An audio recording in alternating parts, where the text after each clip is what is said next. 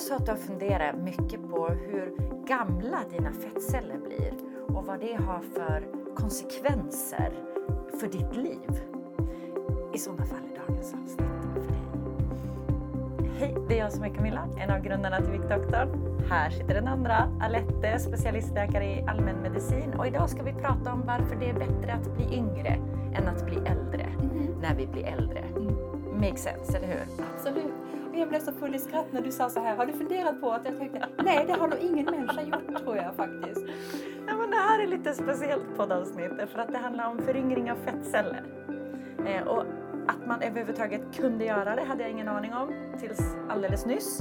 Eh, och vad det får för konsekvenser hade jag inte heller någon aning om fram till alldeles nyss. Så jag tänker om, om vi börjar med att gå igenom eh, va, vad är det som är dåligt med fettcellerna överhuvudtaget. För de gör ju väldigt mycket bra saker för oss också. De hjälper ju oss att hålla temperatur etc. och hålla energinivåer och så. Men när det blir för mycket så blir det för mycket och inte bra. Mm. Vad handlar det om? Ja, det är så häftigt. Visste du att en fettcell kan växa 200 gånger i sin livstid? Och, och då är det ju så att större är ju inte nödvändigtvis bättre. Beroende på perspektiv. Den lagrar mer om den är större. Ja, men det är så himla häftigt för det finns två forskare på Karolinska, Kian Li och Carolina Hagberg, som har gjort en studie om det här med, med fettceller som åldras i förtid och vilka konsekvenser det får för kroppen. Mm. Och jag blev så glad när jag hittade det här för att de här tjejerna eller kvinnorna, alltså de är klockrena. De har gjort en fantastisk studie, den är publicerad i Nature Medicine. Det är liksom en En av de tyngsta. wow-magasin. Ja. Och eh, det de har gjort här det är att dels att de har visat att om vi lever eh, inte optimalt kan vi väl säga, då åldras våra fettceller i förtid. Framförallt om man lider av sjukdomen fetma, alltså har välfyllda fettceller. För att det är ju så att cellerna förändras när de fylls på med fett. De blir inte bara större, men cellkärnan blir större och de här eh, cellorganen förändras också. Och det man också kunde visa det var att vissa eh, omständigheter gjorde att cellerna åldrades i förtid. Alltså det låter inte bra på något sätt att åldras i förtid. Jag vet inte, jag börjar väl vara i den åldern att jag tycker att min hud kanske inte behöver åldras mer nu. Eh, jag känner kanske också att det här med sårläkning går ner. Man är inte lika snabb på att liksom hela sig själv och man har träningsvärk lite längre när man tränar lite för hårt. Så att, eh, att det även, alltså, jag fattar ju, alla celler åldras eh, och så är det. Och vi byter ut alla våra celler på ett visst antal månader. Vilket, Nästan alla celler. Ja, nästan. Eh, men de flesta i alla fall. Och, och det är i sig väldigt fascinerande hur vi fortfarande upplever att jag är jag fastän jag är faktiskt helt ny jämfört med för något år sedan. Men att fettceller åldras i förtid känns fel på så många sätt. Mm. Det funkar inte med botox heller på dem. Det gör inte det va? Nej. Nej. Nej. Och, eh, Men vad leder det här till då? Vi börjar där. Ja, alltså att bli äldre innebär ju ofta att man får mera ont. Och nu säger inte jag att fettcellerna har ont, men det som man ser på de här åldrade i förtid eh, celler, senescenta celler kallas de i forskningssammanhang. Och jag slog ju faktiskt upp det i Svenska Akademins ordbok, senescens. Självklart. Alltså det var lite roligt, de har skrivit så här, den så kallade gubbåldern. Är det PK Svenska Akademin? Jag bara undrar. Men alltså, vi kan ju kalla det gumåldern. Ja, men Är det bättre? Jag vet inte.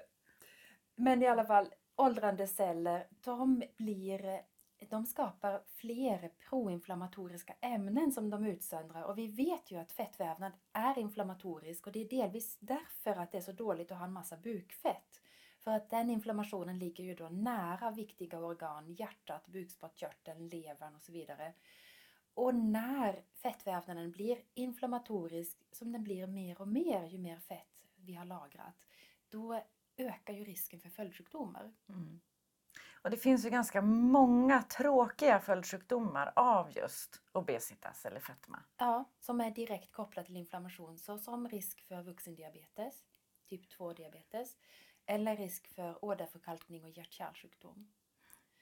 Och då tittade man i den här studien på hur man skulle kunna göra en föryngringskur på de här cellerna I like this already. med hjälp av läkemedel. Oj! Ja. Och då var det ju så att jag blev mer och mer nyfiken ju mer jag läste på deras webbsida för de skriver inte ut vilket läkemedel det gäller. Men det har jag naturligtvis tagit reda på. Och vi brukar ju säga rent generellt att vi diskuterar inte receptbelagda läkemedel. Vi brukar säga att vi diskuterar inte läkemedel, punkt. Mm. Men, men eh, om det är receptfria läkemedel. Ja, men det här är ju inte det. Och jag tänkte att eftersom att de inte har skrivit ut det på KIs hemsida så kanske vi hoppar det. Ja, vi hoppar det. Men då satt jag och spekulerade på kammaren ehm, och eh, kom faktiskt på att det går att göra samma föryngringskur utan läkemedel och på Ja. väldigt, väldigt enkla sätt dessutom. Bra, bra! Då tänker jag att då, eh, då går vi igenom dem. Ja, För det känns som en bra sak att göra. Föryngra sina fettceller. yes. Yes. Ska vi börja med den jobbigaste biten? Okej. Träning! Ja, men okej. Det är ju fantastiskt. All right, all right. Jag, det här gillar jag redan. Därför att ehm, det är inte bara bra för fettcellerna att träna utan när man väl har kommit igång så blir man faktiskt väldigt lycklig. Ja, För man får hormoner som hjälper den. och det roliga är ju att träningen är ju faktiskt föryngrande även på hjärnan hjärtat och på skelettet. Alltså träning är något av det allra viktigaste vi gör. Och jag brukar ha det som en käpphäst. Det är det viktigaste du gör förutom att vara rökfri. Um, och det sätt som fettcellerna föryngras genom träning det är inte nödvändigtvis att de blir mindre, det blir de ju också beroende på hur du gör med träningen. Men det är att insulinkänsligheten blir bättre när du tränar. Och det är just insulinkänsligheten som är nyckeln här. Mm. Ja, men kan du prata lite grann om insulin och insulinkänslighet? Då? Yes. Mm. Insulin är ett hormon och det är ett fantastiskt tillväxthormon. Eh, Vi måste ha insulin för att överleva och de typ 1-diabetiker som inte alls har något eget insulin, de får det ju i sprutor eller pump. Ehm, Typ 2-diabetiker som haft sjukdomen länge och kört slut på sin egen bukspottkörtel kan behöva insulin. Det som händer då är att de går upp i vikt. Och det sker ju också människor som har ett högt insulinpåslag, de går upp i vikt mer och mer och mer. Det blir som en ond cirkel av det hela. Ja, men jag tänker här nu, eh, paus. Ehm, för det första så kan du få typ 2 av att ha övervikt. Mm. Och sen när du börjar behandla typ 2 diabet, eh, diabetesen, vad säger man? Diabetesen. diabetesen, så kan man gå upp ytterligare i vikt. Ja, för att Det låter ju direkt kontraproduktivt. Ja, och det, och det är ju faktiskt lyckligtvis så idag att får man typ 2 diabetes då får man andra läkemedel först som eh, hjälper bukspottkörteln att sköta insulinproduktionen så länge det bara går. Och där kan man vara kanske 15, 25, 30 år innan man till slut har kört slut på sin pankreas så att den behöver stöd med insulin. Och det är då man går upp i vikt, inte av de andra första medicinerna. Ja, okej. Ehm, insulinet är ju som du säkert vet nyckeln för cellerna att ta emot socker. Så att när vi äter eller dricker och blodsockret stiger, då stiger också insulinet för att öppna upp cellerna i hela kroppen för att ta emot sockret så att inte blodsockret ligger kvar med högt värde. För det är ju inte nyttigt. Men då är det ju också så att våra celler beter sig lite grann som tonårsbarn som inte lyssnar när de ska lyssna och inte kommer när de ska komma. Utan man, man ropar och ropar att nu är det mat, nu är det mat. Och de bara Gör annat kan vi väl kalla det för. ja. Men hos oss får man kall mat i sådana fall. Vi börjar äta. Bra. Mm. Och, och så är det också att då, eh, om man då hade varit en annan slags morsa än Camilla, en tjatmorsa som man hade bara ökat upp tjatet. Jag är ingen morsa. Mm-mm.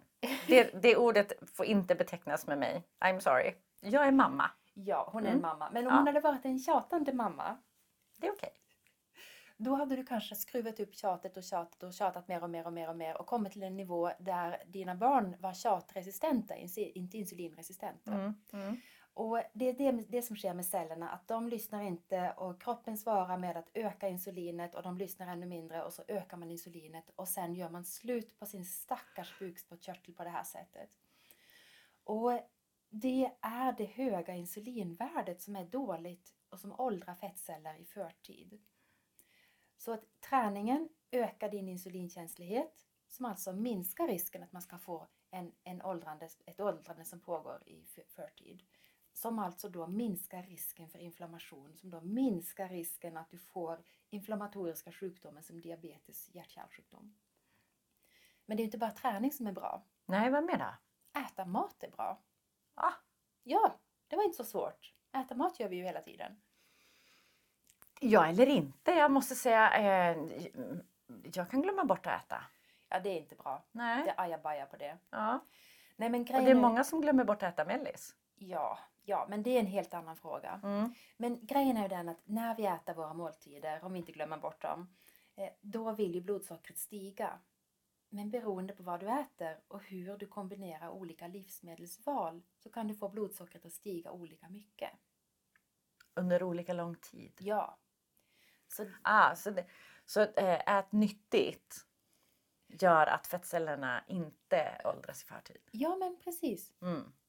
Alltså det låter så tråkigt när Ja, vi men- säger det. Ja, men det är inte så tråkigt för att nyttigt är inte avstå allt som, som du tycker om. Nyttigt kan vara att välja att kombinera kolhydrater, fetter, proteiner, alltså äta mat, en vanlig måltid, istället för att minimera fettet eller minimera någonting annat som gör att då, då för om du äter en kost som är rik på kolhydrater och protein enbart så får inte du samma mättnadskänsla som om du också äter fett. Mm. Och genom att kombinera fett, kolhydrater och protein så minskar du den blodsockerstigande potentialen av kolhydraterna i den måltiden. Och det är det vi vill åt. Vi vill ha en snällare blodsockerkurva för då behöver du mindre insulin för att ta ner blodsockret. Och mindre insulin innebär att du har inte samma höga insulinpåslag, alltså risk för eh, insulinresistens. Som i sin tur gör att fettcellerna inte åldras i förtid. Ja, precis. Ja. All right. Har Plus, något? plus att man håller sig mätt längre när man har ätit Ja. varierad. Det är bra. Eh, finns det något annat utom att eh, träna och äta regelbundet vanlig mat? Alltså så här, tallriksmodell är jättebra. Mm. Det är att man ska guldkanta medvetet. För det är ju lätt gjort om man är lite stressad och man vet att ja, men det botar man med en bit blaha. Och det kan ju vara rätt att göra det om det är dags för guldkant. Och det är det ibland. Men det är inte dags för guldkant tre gånger om dagen eller tre gånger i veckan om man vill jobba med sin vikt, som vill säga. Och ofta är det ju så att guldkant, oavsett om du väljer chips eller glass eller godis eller sockrad läsk, saft. ehm, Eller alkohol. mm. Alkohol är också en guldkant, men ehm, Ja, när man gör sin sista viktresa är det det. Mm. Men när man då äter livsmedel som ger en snabb blodsockerhöjning och gör det väldigt ofta, då ökar du risken att bli insulinresistent. För att äter du det ofta och ofta har högt socker så måste ju sockret tas ner och då får man de här tjatande mammorna och, och eh, ovilliga tonåringar som resultat. Alltså att de lyssnar inte, cellerna lyssnar inte, de måste tjatas på. Så det är att faktiskt välja sin guldkant ibland och inte göra det av slentrian. Mm. Det kan göra mycket för din insulinkänslighet. Alltså vi har faktiskt en annan podd om just det här med hur eh, socker gör hjärnan döv. Mm. Så att, eh, tycker du att det här låter intressant och vill veta mer, gå bara tillbaka till arkivet, vikdoktorn.se podden så kan du hitta massor där. Mm. Mm. Så tre helt enkla egentligen sätt när man får in vanan att ta ner sin, eh, sina problem med högt insulinvärde. Sen är det tyvärr så att du kan vara genetiskt predisponerad att utveckla typ 2-diabetes eller insulinresistens utan att ha övervikt, utan att ha fetma och utan att äta fel. Det är dina gener. Och det går faktiskt att ta reda på om man är insulinresistent. Ja, men då behöver man gå till läkare. Ja, eller till ett labb i alla fall. Mm. Och då ska man fasta 10 timmar innan provtagningen och sen så tar man ett fastesocker och ett eh, peptid C och eh, se vilket svar man får på dem. Och går man till ett privatlabb så kan man ju betala för att få ta de här två proverna. Ehm, Då får man också en kommentar på svaret som visar om det är bra eller halvbra eller riktigt dåligt. Det är bra. Mm. Man kan också gå till sin vårdcentral. Mm. Mm. Jag vill bara säga att Det kan man göra. Husläkarsystemet finns till för oss. Ja, och de är fantastiskt duktiga alla mina kollegor som sitter där ute och, och botar och lindrar och tröstar så gott de kan. Ehm, otroligt vilken kompetens som finns på vårdcentralen. Ja, ja, ja, ja, absolut. Eh, all right, så att ehm, det vi har pratat om idag är alltså att våra fettceller kan åldras i förtid. Det är riktigt dåligt för det kan leda till alla såna vanliga följdsjukdomar för fetma, det vill säga diabetes typ 2, hjärt-kärlsjukdomar etc. Men det går att bromsa in. Går det till och med att revertera? Alltså att eh, regression. Jag har läst all min molekylärbiologi på engelska. Regression. Can you, kan man göra det? Eh, Eller kan man bara se till att eh, stoppa den här? jo, jag tror att man ser en viss regression också. Ja, ja bra. bra. Eh, för att eh, det går att göra med läkemedel, eh, men det går också att göra på egen hand. Och det är de enkla, lite så här eh, halvt uttjatade, kanske lite tråkiga sakerna. Men om du tränar och det regelbundet, får upp puls och puls, puls och styrka. Om du äter vanlig mat, tallriksmodellen är någonting som vi förespråkar varmt, alltså både proteiner, fett, kolhydrater och så vidare. Eh, samt guldkantar medvetet. Alltså ta de där eh, sockerstinna sakerna eller fettstinna sakerna, allting som driver på inflammation i fettceller. Gör det medvetet och gör det lite mer sällan om du är på din sista viktresa. Yes. Missade jag något eller fick jag med det? Nej, det lät jättebra tycker jag. Toppen. Eh, jag vill också bara eh, påminna om att vi finns alltså i sociala medier om du vill ha fler så här dagliga egentligen tips och råd och insikter, kunskap och så vidare. Sök upp oss och följ oss där om du gillar sånt. Annars så finns vi på viktdoktorn.se podden där vi lägger ut alla våra poddar så du kan välja och vraka. Eller på Spotify eller Apple Podcast. Bort, bort det nu dyker upp igen i alla fall i samma kanal som du har tittat eller lyssnat på oss nu. Samma tid nästa vecka. Och då eh, ses eller hörs vi igen om du vill. Ta hand om dig tills dess. Hejdå!